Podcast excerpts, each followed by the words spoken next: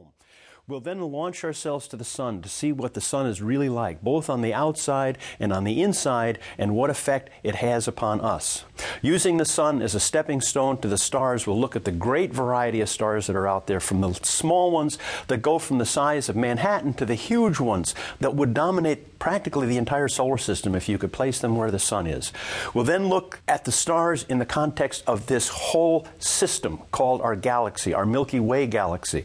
The structure that actually makes the Milky Way that you can see splashed across a beautiful summer sky. Our galaxy is only one of a great many others that are out there.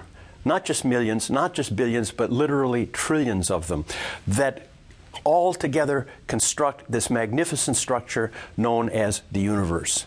And at the end, we'll look at the whole universe, the entire picture, and finally, at the very end, bring it all back to the earth and see what meaning it has for us as human beings. But the best thing really is to start with the earth before we come back to it, begin with it, and look at its place within this solar system. You go on outside on a nice clear night and you see the moon, the planets, the stars, all arrayed for you on what appears to be a giant dome, and everything looks to be at the same distance. It is such a grand illusion. The moon is only a quarter million miles away. The planets may be millions or billions of miles away. And the stars we don't even wish to use miles. We use light travel time. How long it takes a beam of light to get from there to us? Years, hundreds of years, thousands of years. And in the case of galaxies, millions, if not billions of years. Everything out there is at a different distance. So we must begin in near space, in what we might think of almost as inner space. Take a look at the planetary system. This small structure within the context of this huge galaxy in which we live because we're really most familiar with that and with our Earth. Earth is a planet, one of nine planets, traditionally nine planets, in order outward from the Sun Mercury, Venus, Earth, Mars, all of which are fairly similar to each other.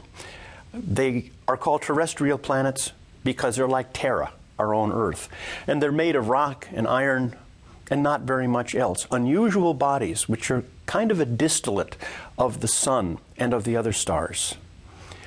Working out farther, four large ones Jupiter, Saturn, Uranus, Neptune. Jupiter and Saturn quite similar to each other.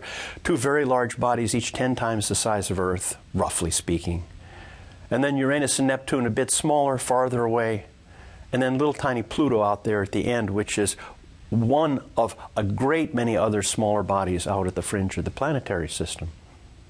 The most difficult thing to do in looking at the solar system is to get a sense of size and scale.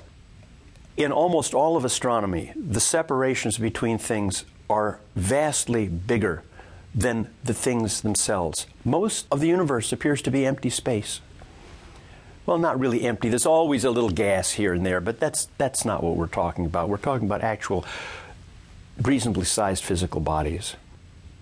The sun is 93 million miles, 150 million kilometers away from the Earth.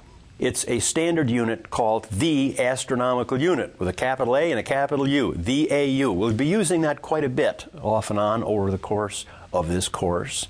The sun dominates everything. It's a star although loosely we speak of the sun and the stars because we really want to separate the sun out from the rest of them because it is such a standard for us. Almost everything in astronomy is put in terms of solar size, solar scale, solar mass. The sun is 860,000 miles across, 150 million kilometers, 109 times the diameter of the Earth, and a hundredth of an astronomical unit kind of nice to be able to keep these numbers in some kind of memory bank as we, as we proceed. And fortunately, things tend to come out in nice round units of 100. We'll, we're not picky here about individual numbers to many decimal places. Rounding off is, is just fine because it, it gives the ideas, that's all, the ideas of sense of size and scale. The sun is a hundredth of an astronomical unit across, so you could line up 100 suns between us and the Earth. But the Earth is only rounding off, a hundredth the size of the sun. So you could line up 10,000 Earths from here to the sun. We are just a, a mote, we're just a tiny speck.